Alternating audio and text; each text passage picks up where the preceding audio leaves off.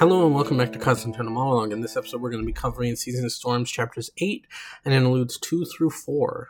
So this bit is where that interconnected short story angle really starts to come into play because we have multiple plots sort of being juggled. And some of them connect and some of them don't. And the main connection is Geralt as a pawn to all of them.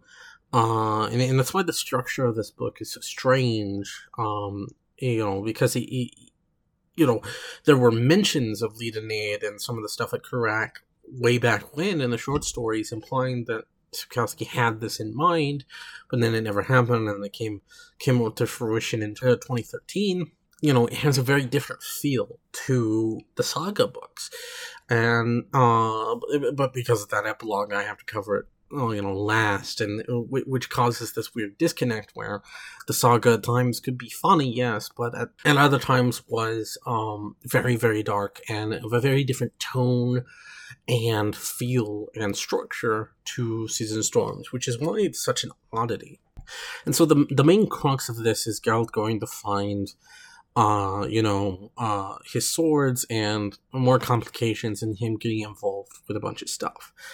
And I think the main connective tissue throughout everything is the way in which mages are involved. Pyral Pratt's bodyguard is a cross between an ogre and a dwarf, which is not a breed that can actually happen without magical interference.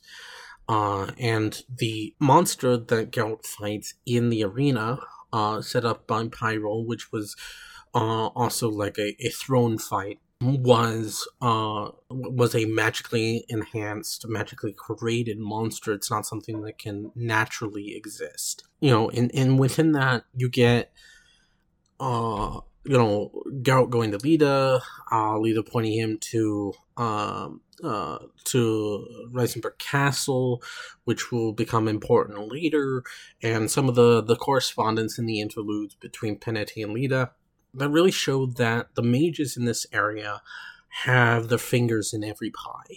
They're involved in some sort of way, and I mean that Lita really set that up way back in the first interlude, I believe, where she mentions that she runs a free enterprise, so there's nothing that the king can do. This is a free market economy, and that really shows that the magical and percenters are not only involved with a lot of things, and their legacy of what they leave behind, even if they're not directly involved, is felt everywhere. And Geralt is sort of being pulled and pushed to various different directions involving these mages, or in the case of Kerack, into the politics with the Eggman, Xander, and all that, and the essentially the sting operation that Fredelita Nova set up for him to test his integrity, and something that I think really works well is that Pyral mentions that one of the failings of Theron is the insistence on evidence. It's like, you can leave a goat, with a bunch of vegetables, and you may come in later and the vegetables are gone. The goat seems to be satisfied and may be shitting vegetables, but there's no evidence to say that the goat ate the vegetables, and therefore can be let off. Pyron, being an ex-priest, now head of organized crime, running stage fights, running a prostitution ring. We get the feeling that Ravelin is is sort of a place of sin and vice, and he's the kingpin around here. And with the Latynovas, sting operation that he ran on Geralt, we see that the conflict between evidence required and easy to judge, that Walden Lindenhover did think highly of Geralt somewhat because of his his family member's recommendation, that being Dandelion, he still wasn't sure, and so he needed evidence. And there's this implication that things are amorphous, and without strict evidence, even though it is plain to see and easy to take a gander at and connect the dots, one cannot simply do that in most cases. That evidence is required, whether it be the law or not. And that would come into play later, because Geralt being pushed around as a pawn throughout all these different short stories, effectively the Kerack politics and the mage stuff and stuff yet to come, they're using him as a linchpin because they can then provide evidence to say that he was involved here, and they're scot-free. Even though your eyes clearly show you that that's not true, the law can be bent for whatever reason it wants, and can be abused in such a way. I do like the little detail that Pyro has grown bored of his life of crime, and Dandelion suggests he gets into politics, and that's just very, very amusing. And there's a connection that we had there that politics is just another form of crime in a way.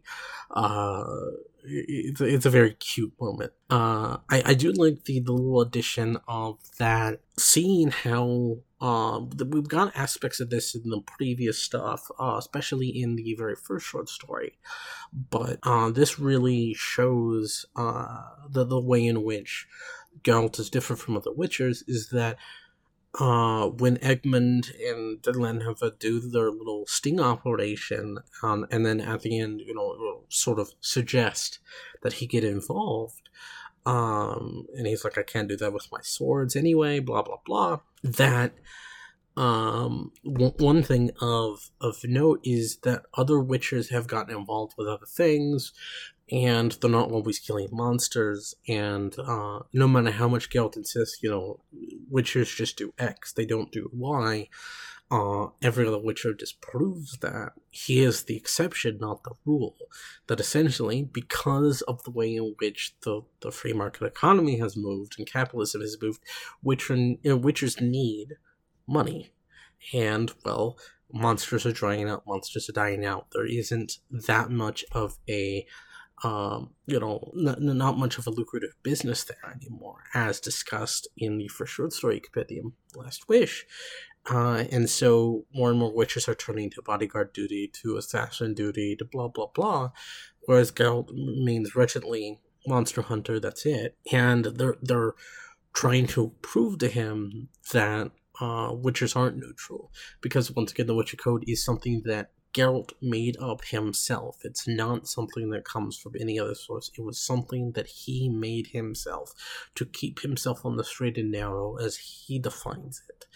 And so he's being tested. As we know, he'll definitely be tested in the saga, but now we're seeing the cracks in that mentality. That sort of ties into the way he did things in Lesser Evil and so forth. The very convenient way that the Geralt gets a sword back is very cute, very fairy tale esque, and will be it's just kind of a fun little nod to the artificiality of Witcher, but also how so it doesn't take itself too seriously. This book is very much in line with the more lighthearted short stories, but will get dark when it needs to. And so with the with that tongue-in-cheek mentality, I think that really helps. And I do like how the swords, they're not special, as I brought up before. And even Pyral mentions it, Dandelion mentions it, Geralt mentions it, that none of the swords are special. It's just a pride thing, an ego thing for Geralt. And this is leading him into all the different short story subplot things. And it's just kind of a fun inversion of where... the saga was about Geralt trying to find Ciri and getting her back, and that was very emotional. This is a microcosm of that on a very small scale, on a very superfluous scale, and that adds a little bit of irony of what we know will come in the future. This is you know, this is just a nice little teaser for what is to come, tie in the Kerack stuff with the weird monster stuff that's been going on, and we're soon to hit the mage stuff, and along with, you know, the swords being all involved in it, you know, this book has this weird structure where it bounces from one plot to the other, but not in a traditional A plot, B plot, C plot way, and some of the plots don't even connect in any substantive way.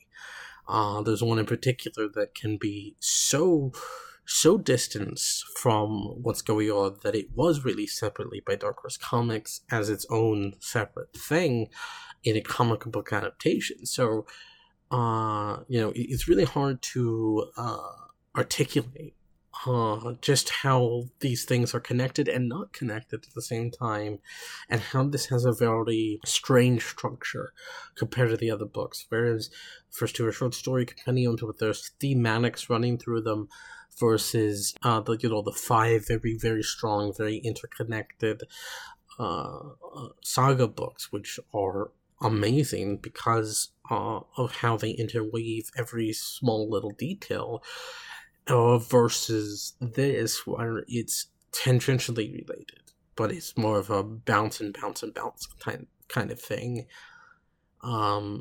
Feels very TV in a way, but like early to mid 2000s TV, where everything's not serialized. It hasn't gone full serialized like we have in the 2010s onwards, but isn't fully episodic like it was in the 90s and before. So it's sort of this middle ground, and sometimes that causes oddities in the pacing and the structure.